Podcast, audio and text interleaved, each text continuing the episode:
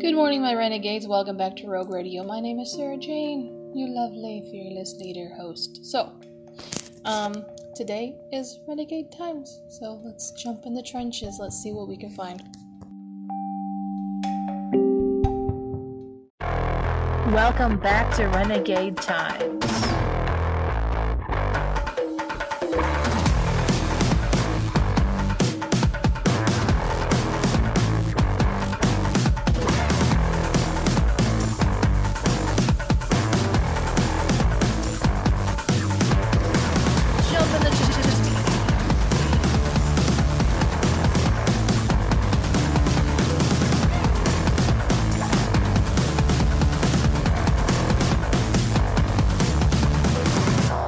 About to get real.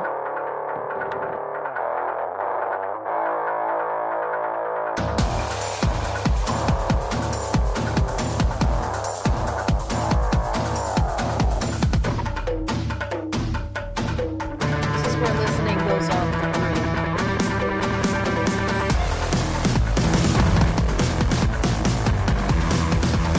Let's get into some trouble.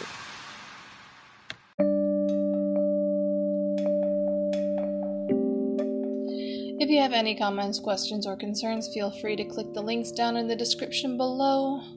And that's how you reach me. Go ahead and say hello.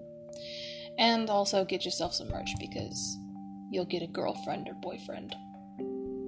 It's just how I designed it. It's pretty awesome.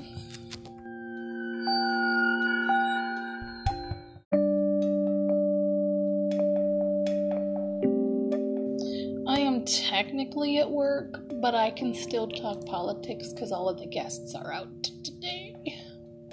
They out living their life. But anyway, yeah, let's get into some politics. Let's go.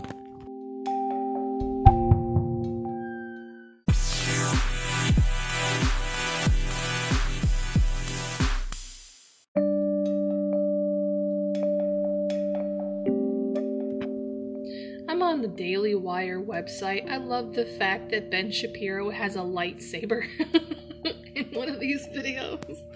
Oh my goodness, he's great. He's a little kid.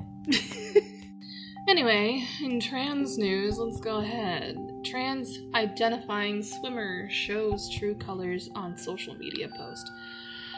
Trans-identifying swimmer Leah Thomas dressed the part of an Antifa super soldier in a recent Instagram post shared by Gwen Luxenberg.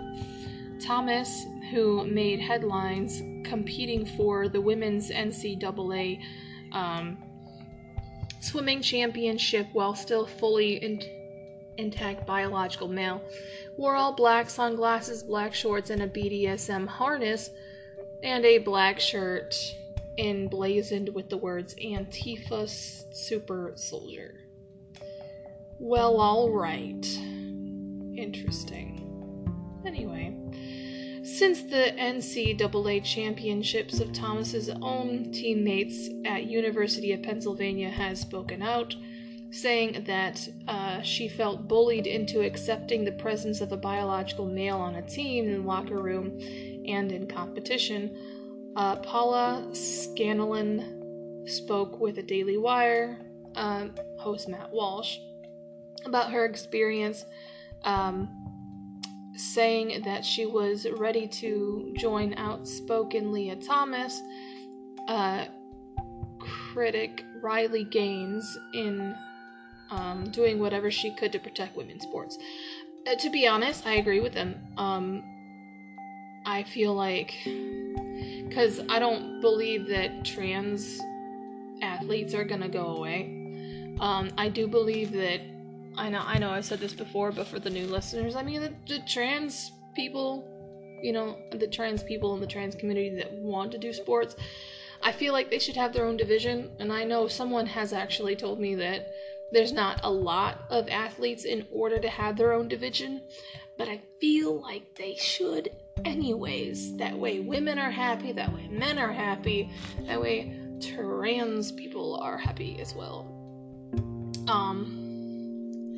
You know, I I know I'm against certain things. I just have a soft spot for people who are trans because, you know, I work with people who are sometimes trans and they tell me their story. So I understand a little bit of what they're going through mentally when it comes to being included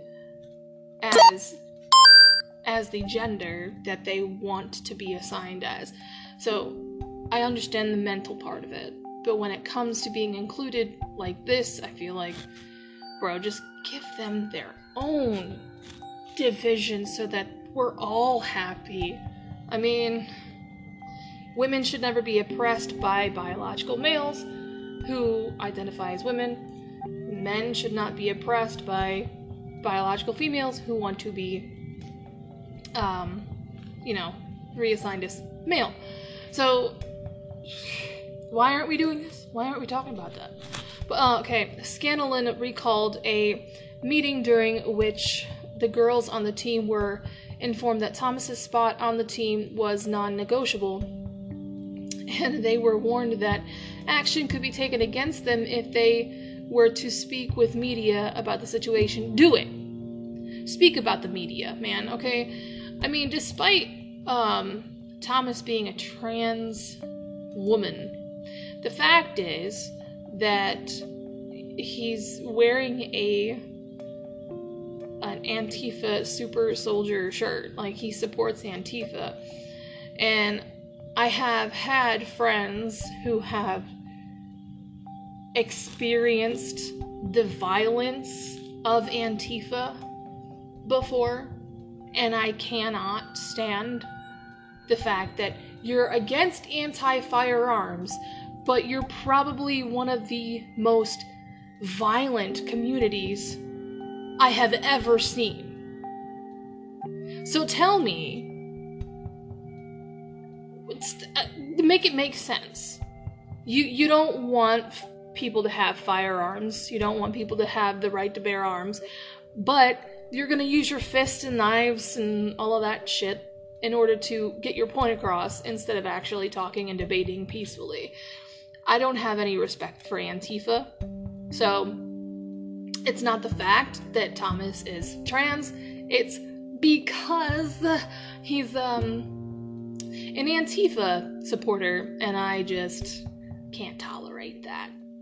Anyway, after the meeting, they really scared us. It was scary, and I was petrified. I went home at night, and I called my brother and said, "Can I even talk about this with you? Is there something wrong with me for thinking that this is wrong?" No, there's nothing wrong with you thinking that this is wrong. This is just how society is. It's been fucked up ever since, 2018? Probably even earlier than that. I don't know. Something happened. Just got flipped upside down and we just hang in there. It worked. The university wanted us to be quiet, and they did in a very effective way.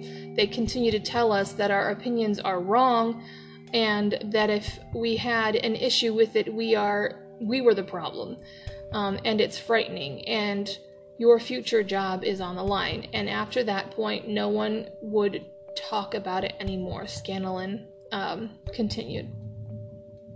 They effectively silenced us even with talking to each other. See, now that's censorship, and that's just wrong. People should be, oh shit, I'm sorry, I got sidetracked by something else, and we're gonna go ahead and read this one, but let me finish my thought. Everybody has the right to speak. Everybody has the right to express themselves and their own opinion and the way they do things and the way they treat themselves and other people. So when it comes to that shit, man, leave people alone. Like, when you want to go up and speak up about this, people should be listened to, whether they're trans, black, white, gay, straight, whatever, women, man. It's just not okay. It's not okay, guys. Just, this doesn't make any sense. Okay? Whether you're a trans male or a trans female, you are biologically still a male or female, whatever.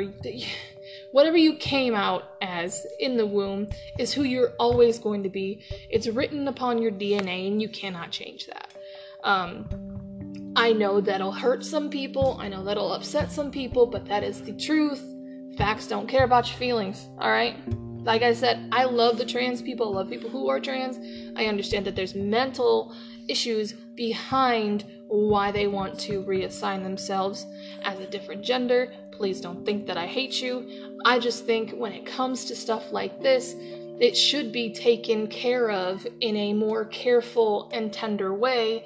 And to that way, no one gets oppressed. You know? But anyway, that's just my opinion. No one listens to me.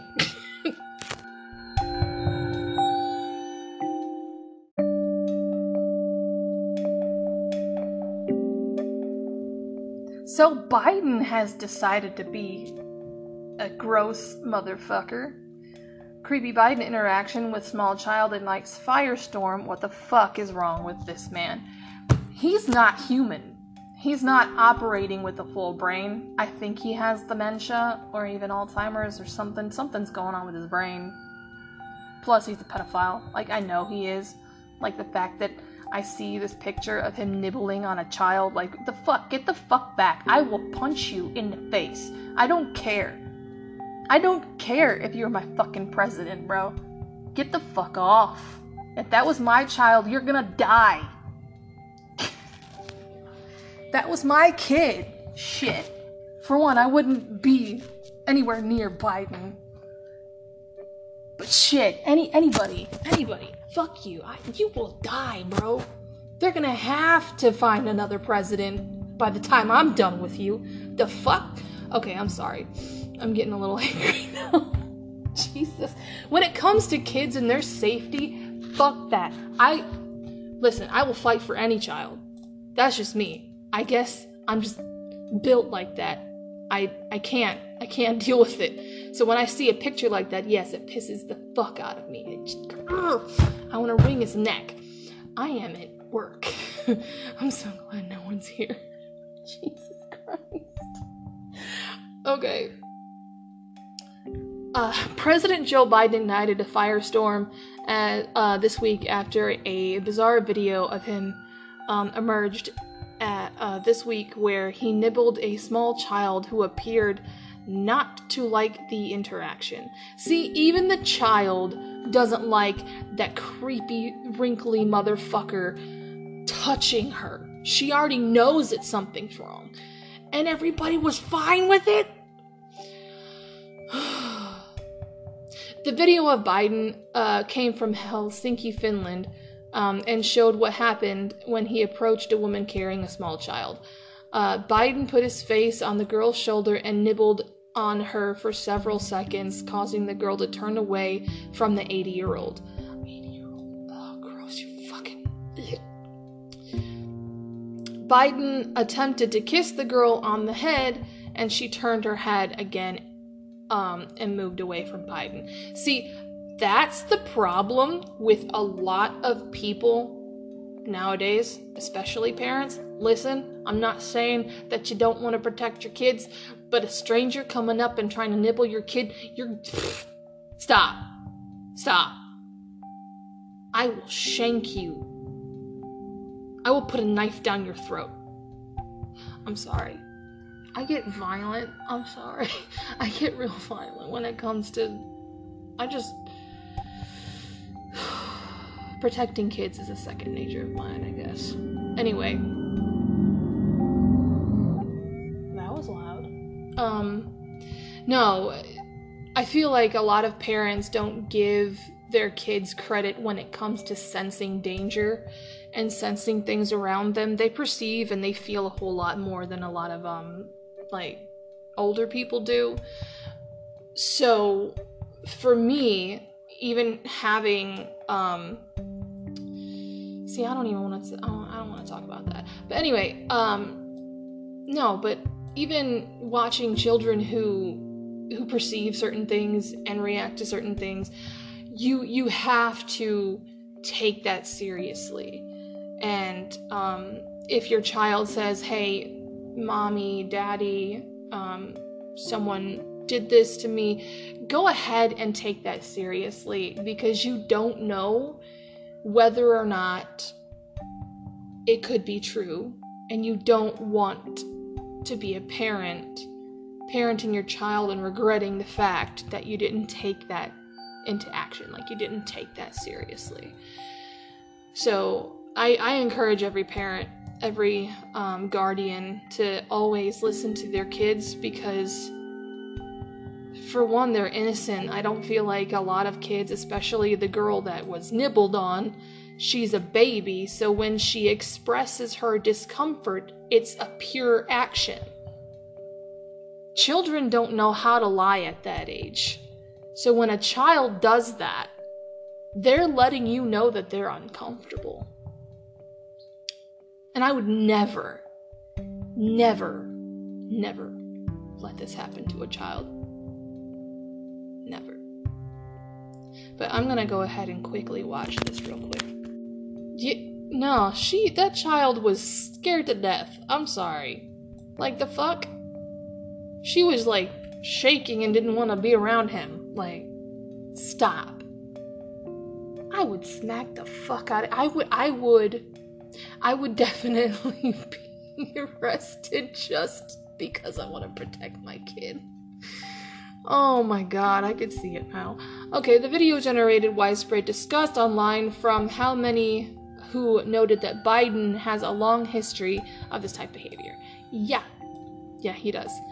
He even said that an 8-year-old looked like a 20 or 19-year-old a long time ago. Like, dude, no, stop. Shut up. Oh, the caffeine has kicked in, I can tell. Let's see. This has got to be Biden's creepiest moment yet with a child. No, there's a whole lot more. Are you dumb? Anyway, said digital media strategist Caleb Hull, all Biden has to do is not do this, and he can't. Radio host Jesse Kelly tweeted, dude can't help himself when he sees a little girl, like a kid on Christmas morning. Australian political commenter Rita Panthi, I hope I said your name right, Panahi, tweeted, creepy as fuck, and Biden has a long history of inappropriate touching, kissing, sniffing, and whatever the hell this is. Yeah. What the fuck is wrong with this man, tweeted Red State editor Ben Q. I'm sorry, said media analyst Joe Concha. Normal people don't do this with children.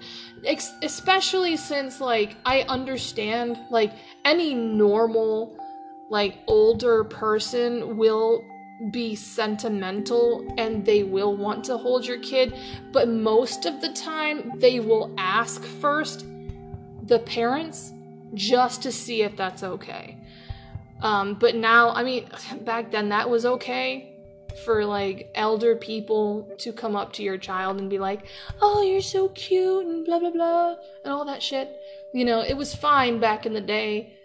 As long as, like, the parents would allow that person to go ahead and, like, play with their kid.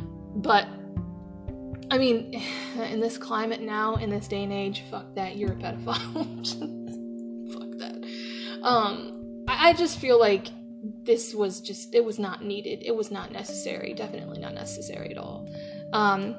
Mediate noted that the clip sparked lots of commentary on cable news channels, including Fox News, where host Jesse Waters said, here's the president nibbling at a terrified baby in Finland. It's not presidential, it's weird.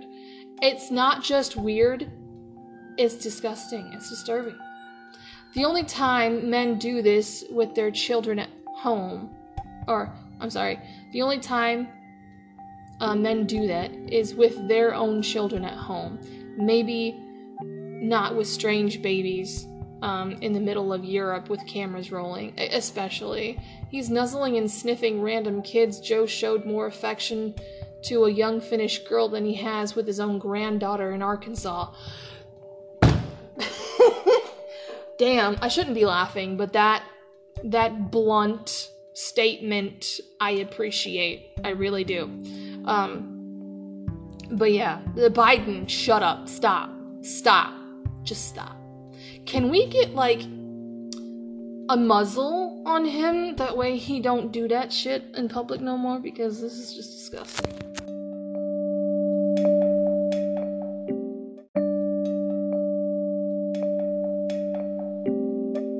Well, guess who's sucking Bill Gates' dick? It's Kamala Harris. I knew it. Okay, I am on a different level today. I had caffeine, so that's probably why I'm acting like this. Yeah, I feel good. So hopefully this episode is entertaining, at least for you, a little bit. Anyway, Kamala Harris roasted after suggesting population reduction to help the environment. Oh, yay. Okay, let me just read this. Vice President Kamala Harris was roasted this week after she said that population reduction was a way to ensure that the future generations would be able to have clean air and water. Okay, well maybe that's just because you need to stop fucking putting shit in the water. You're doing that yourselves, right? I know that. But y'all don't want to talk about what the fuck you're doing. Harris made the remarks at Coppin State University in Baltimore, Maryland, during a speech where she discussed the designation of 20 billion toward green energy projects. Okay. When we invest in clean energy and electric vehicles and reduce population. See, she just decided to put that in there because if you hide something in plain sight and tell people beautiful lies, they're fine with it. Especially when they're conditioned and manipulated like Democrats. But anyway, when we invest in clean energy and electric vehicles and reduce population, more of our children can breathe clean air and drink clean water. Harris said during her speech, prompting reactions from people like Tesla CEO Elon Musk and Representative Thomas Massie, Republican of Kentucky. So let me go ahead and listen. I would love to let you guys listen to this, but I don't think the office computer will let me see. I'll just put it up to the about the impact on something like public health. When we invest in clean energy and electric vehicles and reduce population, more of our children can breathe clean air and drink clean water. I'm sorry, who the fuck would applaud that? What the fuck's wrong with you? See, this is what I mean. Like, the American people are so, manipulated and conditioned to the point where they're poor, fat, and stupid enough to actually agree with Kamala Harris wanting to kill people. Reducing population is nuts, Musk said. We need to increase population. Interesting. See, the thing is that I don't really know how to put my finger on Elon Musk. I don't know whether he's a friend or foe. But Twitter CEO has frequently warned about declining birth rates across the world, including the United States, one saying that most people in the world are operating under the false impression that there are too many people. Massie responded by asking, "Are you the population she wants to reduce?" To which Blaze commentator Steve Deese replied, "Thomas Mathis lives." Granted, he sounds dumber than I remember. Fuck. Representative Marjorie Taylor Greene, Republican of Georgia, also reacted, asking if the vice president was referring to abortion or assisted suicide, which is suicide doing, or what means are you suggesting to reduce population in order to help the public health? See, the thing is that I will always keep recommending the Behold a Pale Horse book by William Cooper, because he actually talks about how they have been trying to reduce the population for quite some time. The only reason why the LGBTQ has been pushed so much up everybody's asshole, figuratively speaking, is because they know that a lot, or most of the time, all the time, homosexuals cannot reproduce. Therefore, that also helps population reduction. There's also things like plastic, how do you say this? Hindrances when it comes to condoms. Safe sex reduces population, of course, because people get less pregnant. I feel like everybody's getting pregnant nowadays. But anyway, another one, hysterectomies are encouraged, abortions are encouraged, and all of that stuff. So they have, at one time or another, for several years, pushed those agendas in order to get people to agree to the fact that this should be happening more and more and more. And it's working. There, she's not talking about just, like, environmental pollution. She's talking about people pollution. She's bought into that fact that people are the vermin. And she expressed it in her speech, and people loved it. You guys are proving her point. Excuse me. Senator Eric Schmidt, Republican of Missouri, said that Harris was saying the quiet part out loud regarding and other climate alarmists' very anti-human ideology and their desire to reduce the population. Reducing population has always been a goal for climate alarmists. It was a premise of John Halderan's book, Ecoscience, and Obama made him climate czar. What is with the czar word? I mean, it's a fucking Russian term. Stop it. Stupid. I have never heard the word czar used as much as it has been in 2023. I'm just saying. Communism? Maybe? I don't know. Political commentator Stephen Miller said. Okay. The White House transcript of Harris's speech was later edited to cross out the word population to replace it with the word pollution. So, pollution control? Still, to me, being the conspiracy theorist that I am, you think that the people are the pollution. So you pollute the water. You put fluoride in the water. You decide to keep people poor, fat, and stupid. Care about TikTok too much. Yeah. Encourage abortion, safe sex, and the hysterectomies, and vaccines, and all that lovely shit in order to do what you want. You think that people are cattle. That's all she thinks that people are cattle. And we're just proving her point by encouraging her in an applause. The fuck? In her speech, Harris also said that time was running out to deal with climate issues. It is clear that the clock is not only ticking, it is banging, and we must act. Roughly $14 billion of the money discussed by Harris will go toward tens of thousands of clean energy technology projects. The other $6 billion will be used in green energy efforts in low-income neighborhoods, according to the Baltimore Banner. See, the problem is, have you ever tried eating healthy? You know how hard that is? It's expensive. $14 billion and $6 billion. Jesus. That's $20 billion. Dollars that's going to something as nonsensical as clean energy and not going back to the people to reduce inflation. They just wanted to reduce the population. Interesting. I'm not surprised. The money was designated through a fund that was coupled with a bill that was touted as President Joe Biden's package to fight inflation. Ooh, what? But some argued only added to it because of the amount of spending included in the bill. Life is gonna get much more expensive, guys.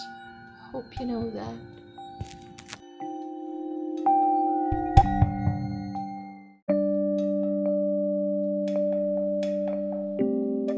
I am so surprised that I blew through that, those three segments. So we're just gonna keep on going. We're gonna see how far I can go. Maybe I'll get to world news today. Anyways, let's I don't know, let's look at some random shit, some nonsensical shit that I like. So, yeah. Interesting. Let's go.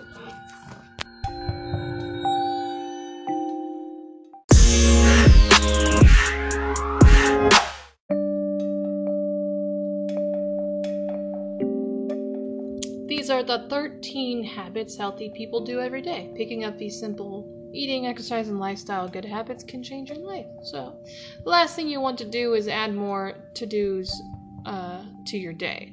We know you're busy, but guess what? So are the fittest, healthiest, and most successful among us who still make time for habits that prime them for more health, happiness, and success. So copy them. Here's your cheat sheet, 13 ways to shape up your life starting today. They move for at least 30 minutes. Interesting. By now you probably know that, that sitting can kill you. Jesus, okay, I'm glad I'm doing shit. And that's because humans are made to move, not stay still. The problem is we're moving less and less, but the most successful among us know that movement isn't just key to better physical health, but it boosts your brain power.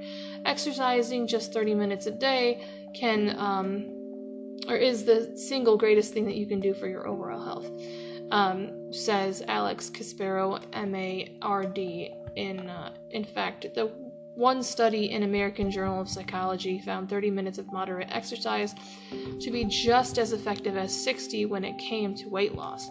And while you're probably already exercising, it's important to find something that you love. That way fitness will never feel like a chore, especially on those days where the last thing you want to do is keep moving. Yes, that's true. They have sex. They boink. People love to fuck each other, right? I'm sorry, I had to make a comment about that. The powers of sex. Yes. Do you guys know what happens when you have sex? It makes your hair grow. It clears up your skin.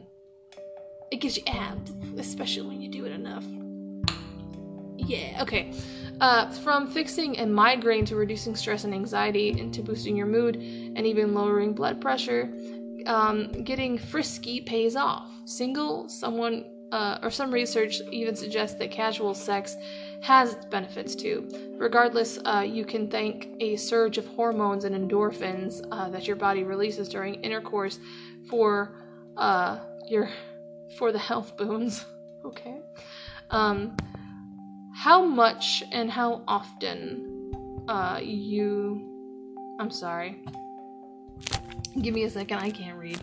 How much and how often you should get busy varies with every day, but just knowing that a morning quickie could have long-term perks should help you start your day. It is true, sex is very healthy. Let's see, they get outside. Most of the wealthiest and healthiest people admit that each and every day they try to go outside and connect with Mother Earth. See, that's the thing that a lot of Finnish and Scandinavian people do. They go ahead, they call it forest bathing, I think it's forest bathing. They just go out and they want to be one with nature. They go hiking and everything like that, and that makes them even more happy. Exercise psychologist and athletic trainer Scott Weiss, CSCS, and that makes sense. Being outdoors can reduce stress, alleviate problems and depression, and boost your mood. Being outdoors is also a crucial part of logging a good night's sleep as well. As natural as daylight helps sync up your Canadian rhythm. I'm sorry, what the fuck? Circadian rhythm, not Canadian. I'm losing it. I'm losing my mind, people.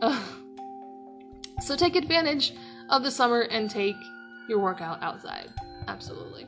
They drink 2 liters of H2O.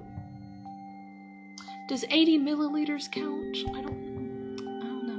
No, it's 80 fluid ounces. Anyway, water is key to a healthy day, says Caspero. Even mild dehydration, losing just 1.5% of your normal water volume, can alter your mood. Found a study from UConn. That study also found that dehydration is linked to fatigue, headaches, anxiety, and trouble concentrating. Aim for 8 8-ounce glasses of water a day, about 2 liters. Okay. They get the right amount of sleep. I don't, and I'm happy, but it's okay. Most healthy people not only exercise every day, but they make sure that they go to sleep, that they know how to get the sleep they need. Sleep is when most of the anabolic or growth hormones are produced and regeneration occurs. It is imperative to the vital daily functions, says Weiss. Some people function great on 6 hours a night, some on 8, so we don't get caught up in the number. What matters? Knowing your body and making sure that you take accountability for your body and go ahead and sleep accordingly. They go offline. See, this is something that I do every day. I'm always online. Unfortunately, that's a bad habit. It's not something that I am opposed to, going offline. I am fine with that. It's just a lot of the time I'm on the podcast or doing something else when it comes to stuff like that. But anyway, while Facebook, Twitter, and Tinder's still around? Jesus. Have their perks. There's science to face-to-face meetup. So call your buddies from college and get together and make it a habit. Research shows that the bigger your social circle, the longer you'll live and the healthier your life will be. And family matters too. One study found that for men in particular, a network of relatives is key to well-being in midlife. Interesting. They stretch. Even doctors have said that, stretching will make your body love you.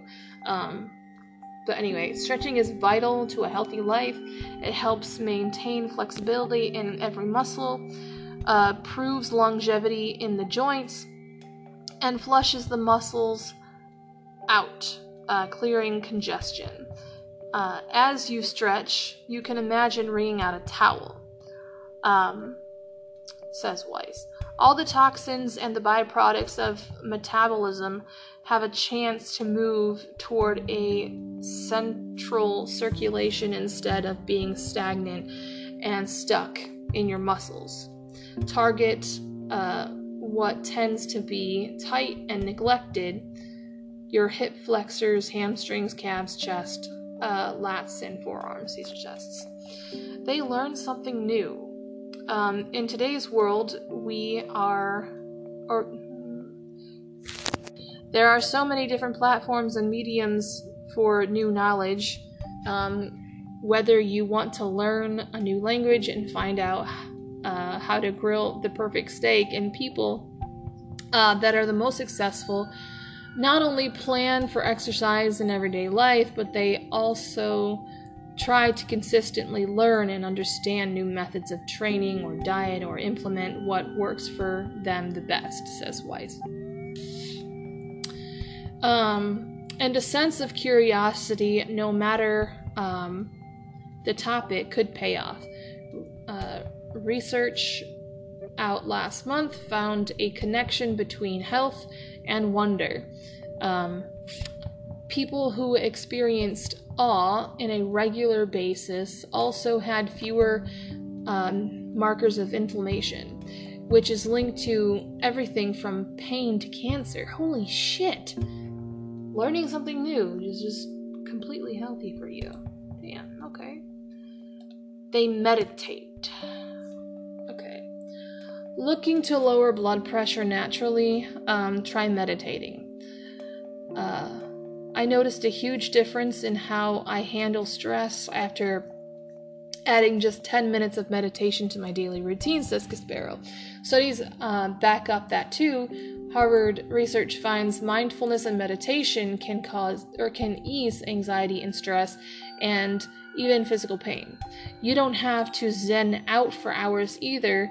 Research suggests that just 25 minutes a day can reduce stress reactions in your body. Other experts argue that it only takes a few deep breaths, and your stomach should expand as you breathe. In contract when you exhale, it should expand and contract. Is what I was trying to say. To calm your nervous system, better prepping you to face the day. They train outside of the gym too. One thing I learned from the amazing Shaolin monk was the idea of training through the day, Weiss says. Whatever you do, from carrying a package to lifting a box to vacuuming to doing yard work, take the time to be conscious that your breath is in conjunction with the movements, in addition to using the correct form of technique. Learning how to move more efficiently without rushing will not only make you stronger, but help prevent injury. They do body weight exercises. Being able to move and control your body weight is a big time indicator of health. The study found that higher muscle strength measured by hand grip test was linked to 25 to 30% of lower risk of death and heart disease. Another study out of Brazil suggests that the easier it is for you to pick yourself up off the ground using your own weight, the longer the life will be. You're probably already doing some of the best basic body weight exercises, including the push-ups, pull-ups, dips, planks, and calf raises. They eat by color. How many times has your school back in the day always tell you, make sure that your plate is colorful? Wow. 5 servings is ideal when it comes to fruits and vegetables. Sure, some research even suggests that we should be getting 7 a day. But start small and don't beat yourself up over it.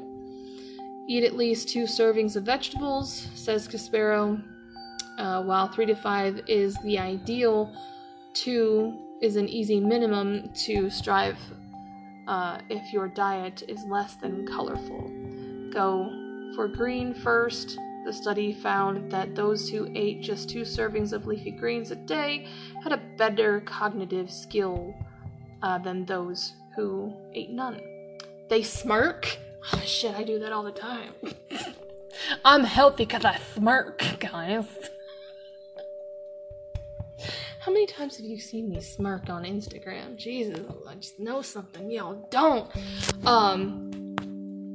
Smiling is a human's most vulnerable gesture if used correctly, Weiss says. Smiling stimulates your brain in a way that even chocolate, sex, or well-regarded pleasure inducer cannot match. In fact, happy people smile 40 to 50 times a day, he says. Not that the average person only does so 20 times a day. Better yet, you can fake it till you make it. Simply smiling, even if you're not really feeling it, can initiate and perpetuate a good mood and good chemistry naturally, he says. Yeah, people like smiles. Some people say that you know, people look better when they smile. They look cuter and shit. So go ahead. I'm pretty sure you're never fully dressed without a smile, guys. Why the fuck did I say that? I sound like a dork. Anyway, let's go to the next one, I guess.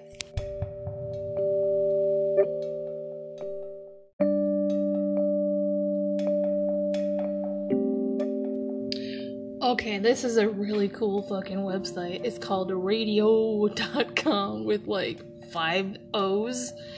You can pick any country in the world and a decade, and you can go ahead and fucking listen to what was popular at that time. So I'm gonna have some fun. So let me see if I can go ahead and, because I want, let's see, 1990.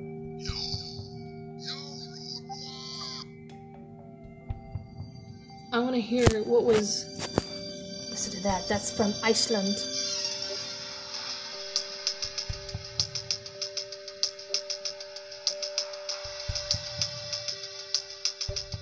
Ah, it's from Bjork. That's cool. I mean, to be honest, that's a really cool website. Yeah, it's radio.com with 5 O's. That's amazing.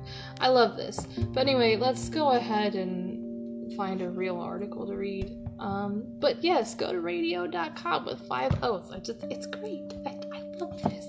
I love discovering new music like that. But anyway, yeah, let's find something else.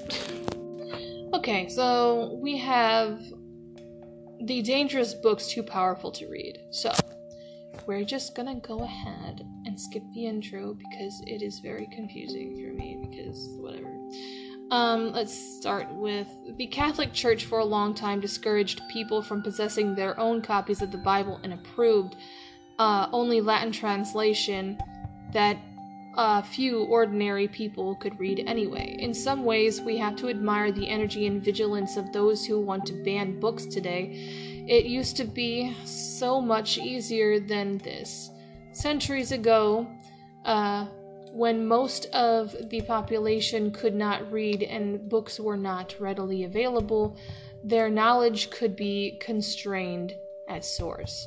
For example, the Catholic Church for a long time discouraged people from possessing their own Bibles and approved only Latin translation that few ordinary people could read anyway. Ostensibly, this was to prevent the laity of misinterpreting the Word of God, but it also ensured that they could not challenge the authority of the church readers. Yep.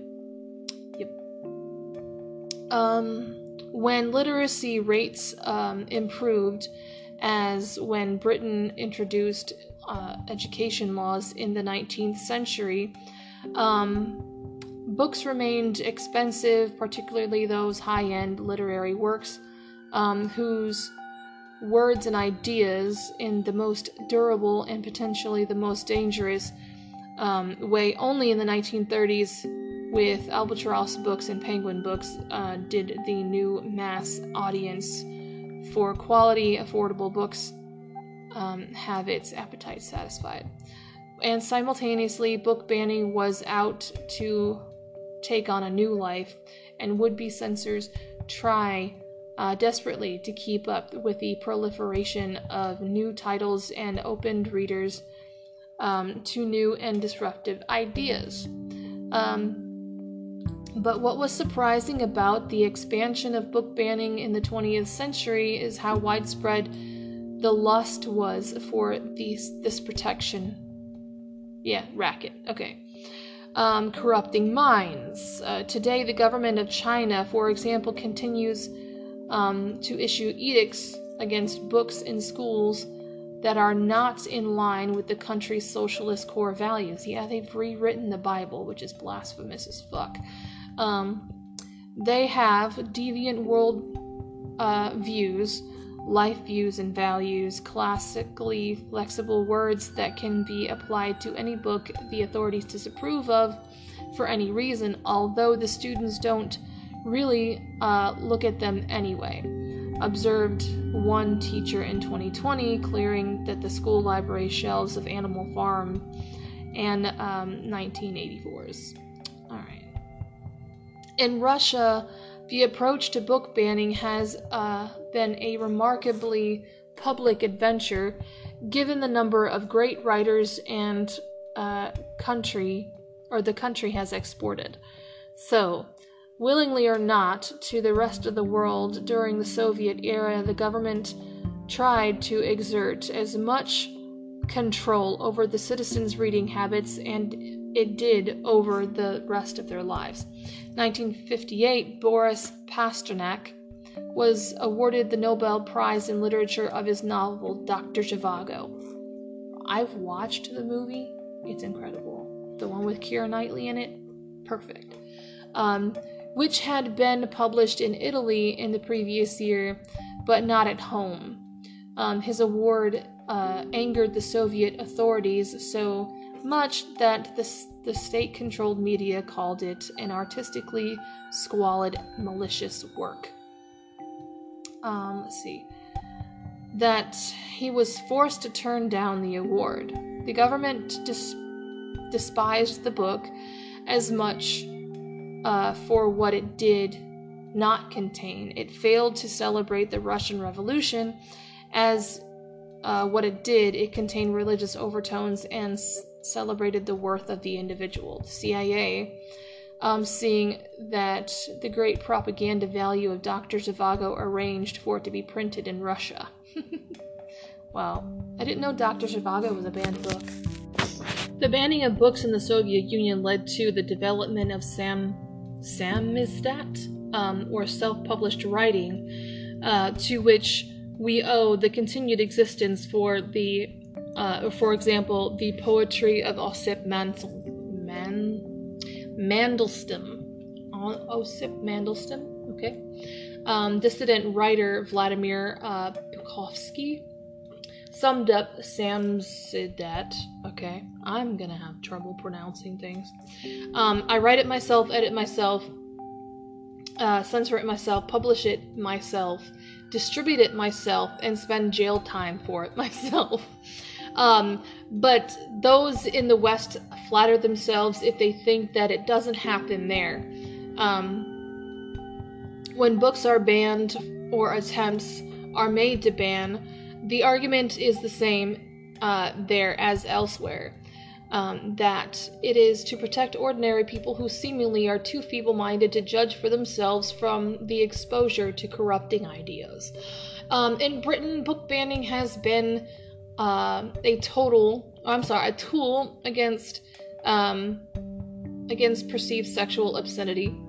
It is typically an attempt to use the blunt force of the law to arrest social change. All right, a tactic that always fails, but which is irresistible to short-termist authorities nonetheless. See, the thing is that I feel like now Britain is probably the most sexually obscene place when it comes to like media and stuff. So yeah, that didn't work. Many writers have had their reputation burnished by their brushes with Britain's obscenity laws. James Joyce was perceptive when he said, while writing Ulysses, that police notwithstanding, I should like to put everything into my novel. The book was banned in Britain from 1922 to 1936, even though the legal officer responsible for the ban had read only 42 of the books, 42 of the books, 732 pages. Oh shit. That's a big book. The everything that Joyce put into Ulysses included masturbation, swearing, sex, and going to the toilet.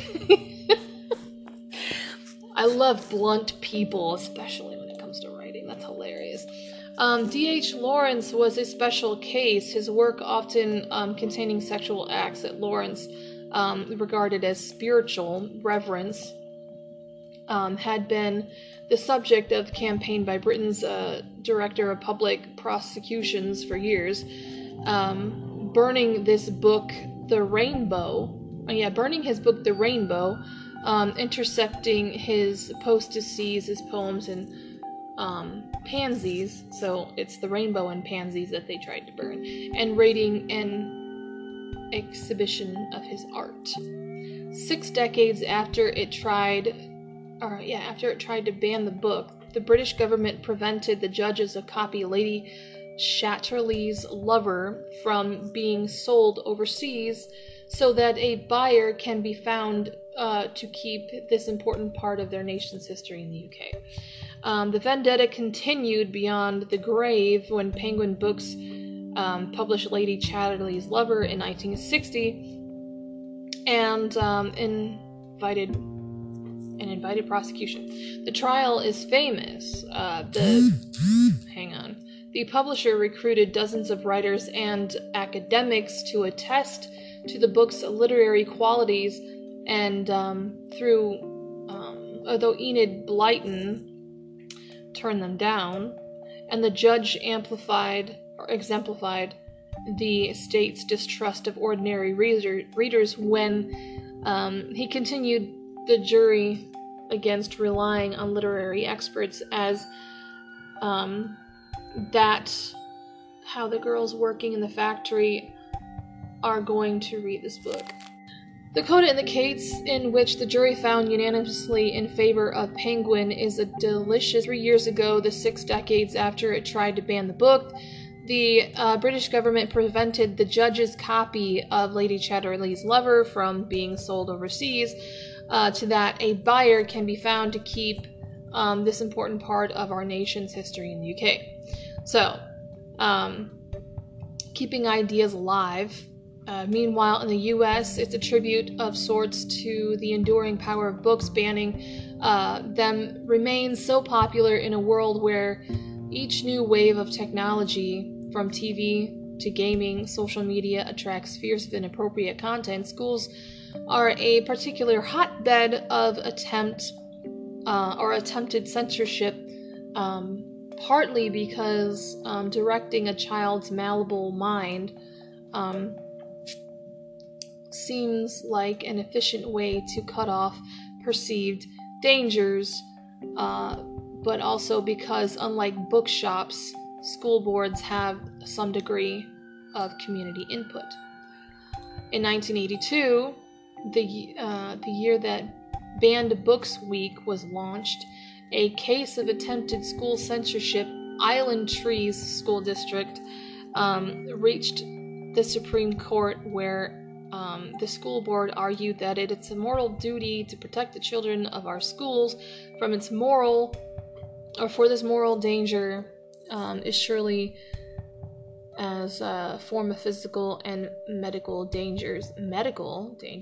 For reading a book, the dangers they referred to were the books that were anti-American, anti-Christian, anti-Semitic, and just plain filthy. The charge of anti-Semitism was laid against the Jewish novelist Bernard Malamud's great novel, The Fixer. The court concluded, however, in alignment of the First Amendment, that local school boards may not remove books from school libraries simply because they dislike the ideas contained in these books. See, I feel like now it should be a thing.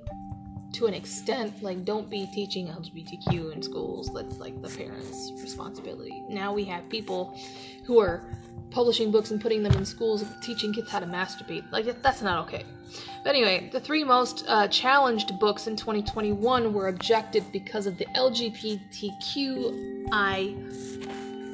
plus content, the alphabet community content. Anyway, that has not stopped them. Foremost among the hot topics for challenges and bans on books in schools and libraries is sex. America seems to be very exercised about sex, says James LaRue, then director of American Liberties Libraries. Association Office after Intellectual Freedom put it in 2017. Excuse me, give me a second. There we go. We had a glitch in the matrix a little bit. We're good, we're back. Sex has traditionally meant obscenity, which led to U.S. Judge Potter Stewart's famous attempt to pin down the definition of hardcore pornography in a court case in 1964. I know it when I see it, but today, sex in book bans is more likely to mean sexuality and gender identity. Thanks, you dick. You need a new muffler, bro. Three most challenged books of 2021 in the U.S. were objected to because of their LGBTQ content. This brings into question the idea that book bans are done to protect young people rather than as an attempted ideological purge, and shows a lack of imagination by censors, holding that the depiction, for example, of transgender people causes the phenomenon rather than the reverse. This connected to be the relief that brings, or that things we dislike can be safely ignored as long as we don't see them on the page. A regular top 10 member of the banned books list, Toni Morrison's modern classic of The Bluest Eyes, for its depiction of child sex abuse. Jesus Christ, my God. But then book censorship in the U.S. has a long history. Its most famously early victim was Harriet Beecher Stowe's 1852 anti-slavery novel Uncle Tom's Cabin. I feel like we read this in school. Oh my God. In 1857, a black Ohio man, Sam Green, was tried, convicted, and sentenced to 10 years imprisonment in the penitentiary for having in his possession Uncle Tom's Cabin. It is a twist of history that the book is now more often criticized from the progressive end of the political spectrum for its stereotypical portrayal of black characters. Okay? The more prominent book, the more likely it is to attract attention, is J.D. Salinger's The Catcher in the Rye. I had to read this in high school. Literally. Anyway, The Catcher in the Rye has been challenged regularly. A teacher was sacked for teaching it in 1960, and the book was removed from schools in Wyoming, North Dakota, and California in the 1980s. The argument for banning Salinger's novel is typically for profanity and vulgar language. Yeah, they say "God damn it" like every word I remember. Even though it is opening line with all that David Copperfield kind of crap seems quaint. Yeah. Book banning is a broad church, bringing together books that are not normally bedfellows. It encompasses everything from popular fiction, Peter Benchley, Sidney Sheldon's Jodi Picoult. I had to read something from Jodi Picoult too. That one was about a school shooting. 19 Minutes. It was a good book. To established classics, Kurt Vinalk, Harper Lee, Kate Chopin. It has more targets than an archery contest. Okay. From occult worship, the Harry Potter series and atheism, The Curious Incident of the Dog in the Nighttime. Wow, okay. I'm sorry, I'm hitting the wall when it comes to reading. I'm gonna finish it. There is hope, of course. The publicity of Banned Books Week keeps these books and the issue of censorship in the public eye, and there is a Streisand effect. Trying to ban books makes people more aware of them. In the U.S., some Barnes & Noble stores have tables of banned books. Ooh, I need to go now. I need to look. And its website for a separate category for them. In the U.K., a rare book fair in Saatchi Gallery has this month displayed and sold scarce editions of banned books, from the ultra-rare signed Catcher in the Rye, which was $225,000 or $264,000. Damn. Then on the revolution of heavenly spheres, which outraged the church in 1543 by suggesting that the earth was not at the center of the solar system, which sold for £2 million. Jesus, I love this. The eternal vigilance, not just by American Libraries Association, but all readers everywhere, is the price of keeping our ideas alive. As the story of Sibling Books tells us, books can burn, their knowledge can be lost, and nothing is forever. That's crazy. But anyway, yeah, that was a lot, so I'm going to take a break. I think you should take a break too.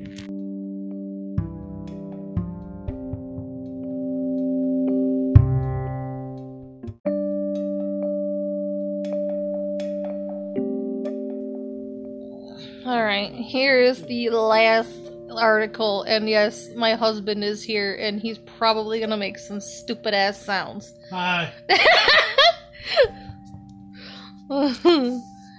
Reality check. Are you enabling your adult child? How enabling adult children perpetuates dependence and hinders their growth. Stop. Stop. Yeah, I am recording. Stop. I'm reading. No. I'm listening. Because you're messing with me. Quit. Quit it. Can you read? The audience is listening. They're waiting for you to read. Yeah, and I'm waiting for you to stop. I'm not bothering you from reading. Yes, you are.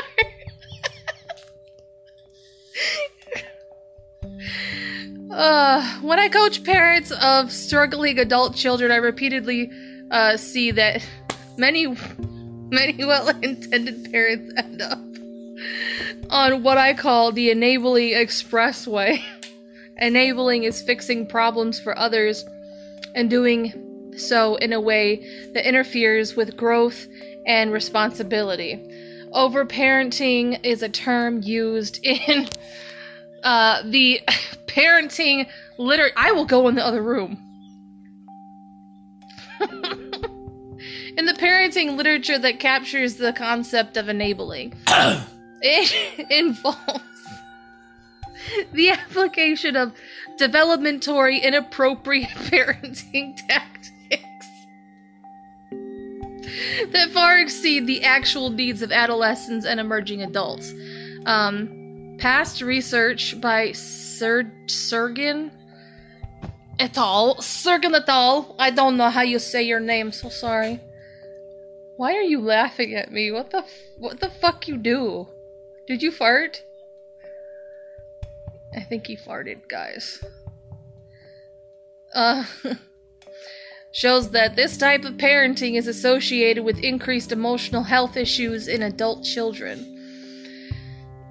Do you create an enabling dynamic for your adult child? If, for some example, the adult child buying jewelry instead of paying rent would result in the consequence of losing an apartment, an enabler rushes and removes the consequence, giving the adult child no reason or opportunity to learn a valuable lesson. Yeah, there's a lot of that in my family. I should say, my generational curse donors. Hi, Mom. Hi, Dad. I know you're listening. Anyway, an example of parental enabling Pam and Heather. Okay.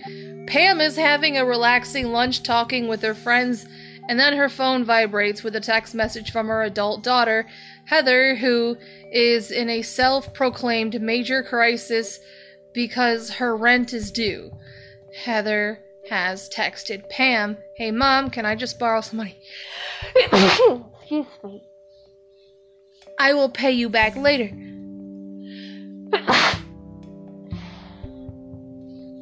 I had to sneeze in the middle of this article. Lunch now feels like dust in the wind from Pam's mind. As her stomach is doing loops in her abdomen, Pam texts back, "How about we discuss this later?" Just as Pam's stomach starts to settle down, Heather writes back, "What the fuck, Mom? Fine, I'll be on the street, but you don't need to worry about me." Ma'am, child, that is your fault. You should be prepared. Pam feels manipulated by this latest response, and she starts to say to herself, "I'm not falling for this." But then, almost inexplicably, Pam gives, in the text, "Okay, I'll help you out, but only this time." Yep, and then this one time, ends up being another, and another, and another time. Adult children are hurting. Coaching clients include parents of adult children and in the United States, as well as many countries abroad. While there are many differing cultures and customs, the dilemma remains fundamentally the same for parents: how to optimally help their child when they're struggling in a way that does not perpetuate their struggles. In some cases, struggling adult children may have a significant mental health issue, including addictions,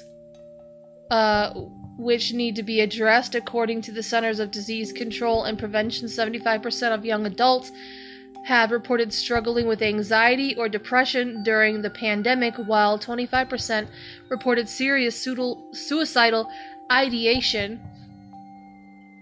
The ripple effects of anxiety and depression from the pandemic do not appear to be lessening.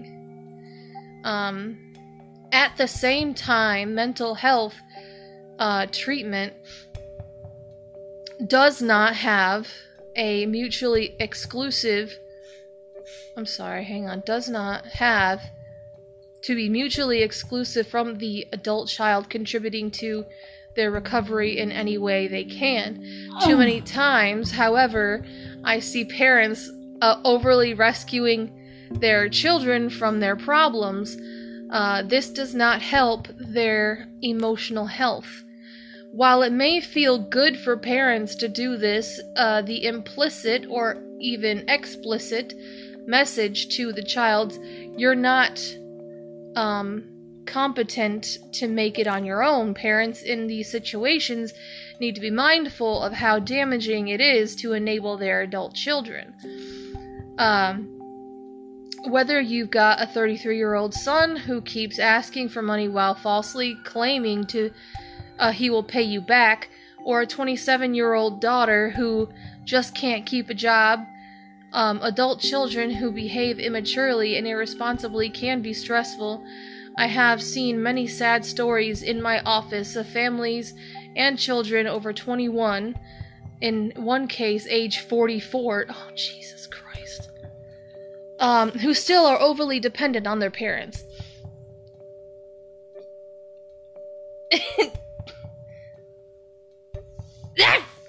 Why? Why, babe? I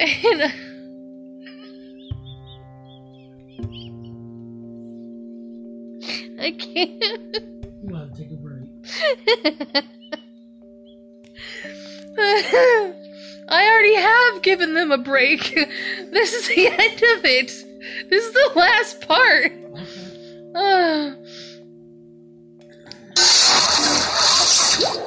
Okay. It can be very challenging for parents to set limits with adult children who have become overly dependent. The parents often feel drained and emotionally depleted. They want their child to be happy on his own, yet they live in fear of not doing enough to help their child get there. This is by no means an easy situation. Ask yourself the following to see if you are enabling. If you answer yes, then, or to even one question below, it is important to stay mindful how your actions may influence your child's interaction. Does your child now act entitled to and demand things you once enjoyed giving, like car, privileges, gifts, perks at home, or even rent money? Question 2, it does, or does it, what in the world is going on? My husband is doing his own thing over here. Does it feel like you are living from crisis to crisis with your adult child? Do you sacrifice too much? No, I can't. Right now, I can't look at that.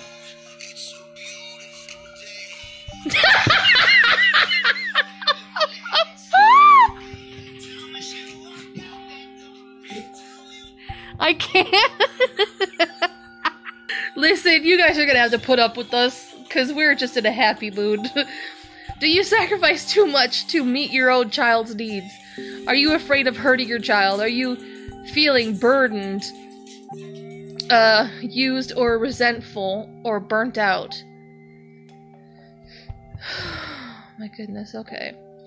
The importance of setting boundaries. Do you struggle with knowing where to draw that fine line between letting them learn how to stand on their own 2 feet and bailing them out? Does helping your adult child tend to become a pattern of unhealthy rescuing? If you try to save your adult child every time they are in trouble, you may be making things worse. Is that a Mountain Dew flavored pickle? What is that? Hot dogs? Oh, that's disgusting!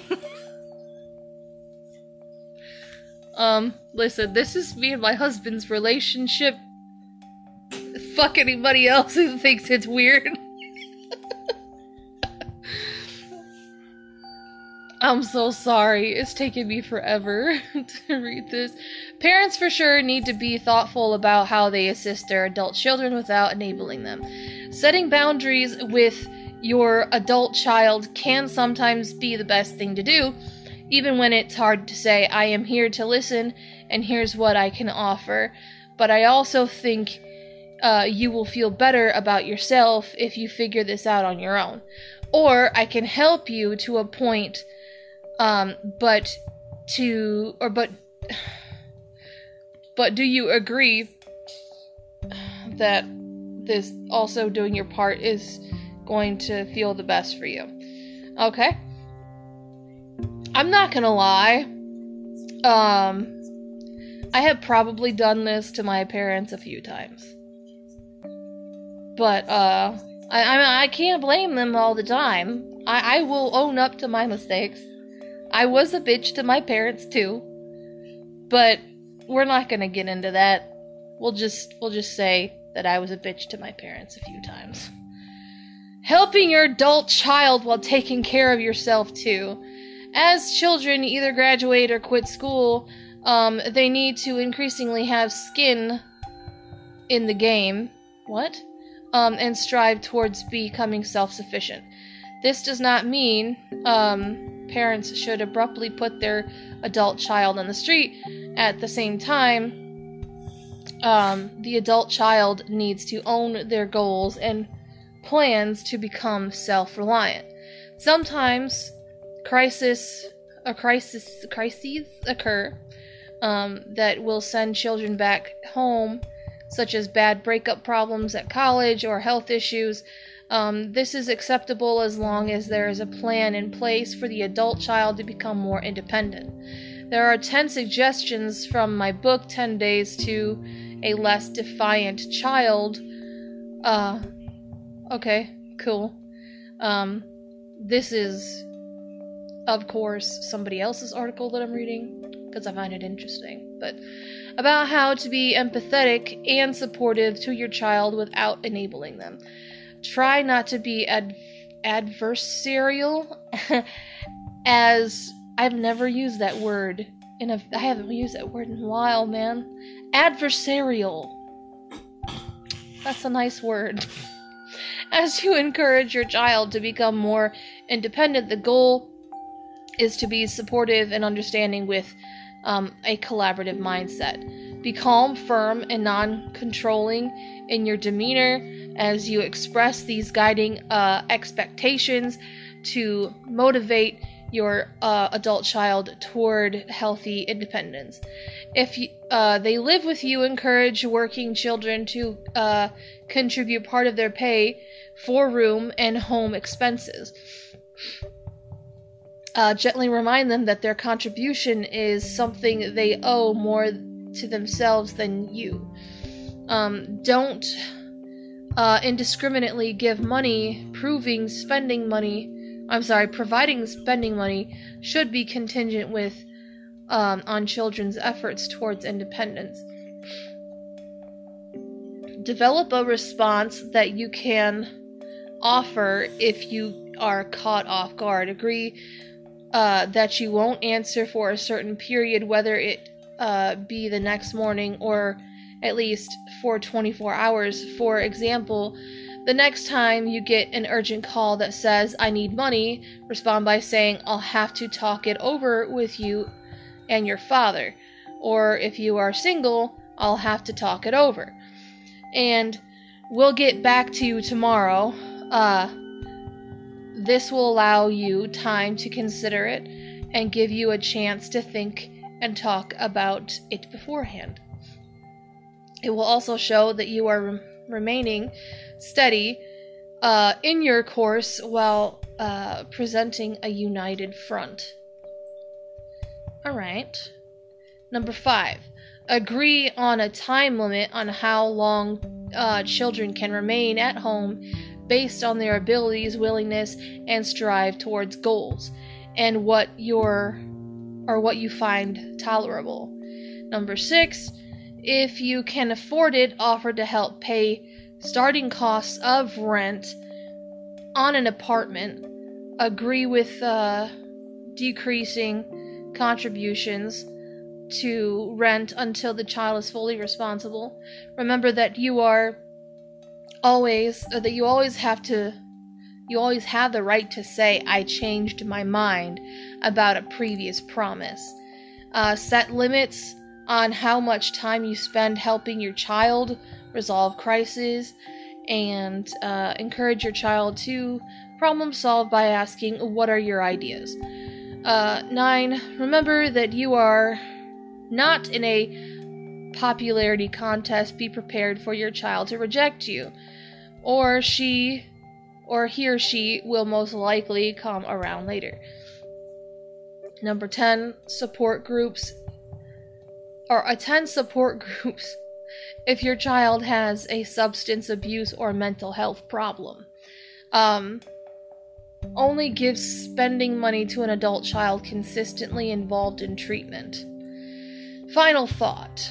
If you find this information helpful, I hope that you can use it to have a calm, mutually respectful, constructive conversations to address the concerns between you and your adult child.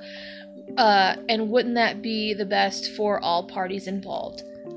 Yeah, alright. Yeah, there are a lot of adult children out there these days. It's crazy. Anyway, that is it. That's it for us here in Ohio, in Toledo. I will see you in the trenches. Wow. I will see you in the trenches next time. Bye-bye.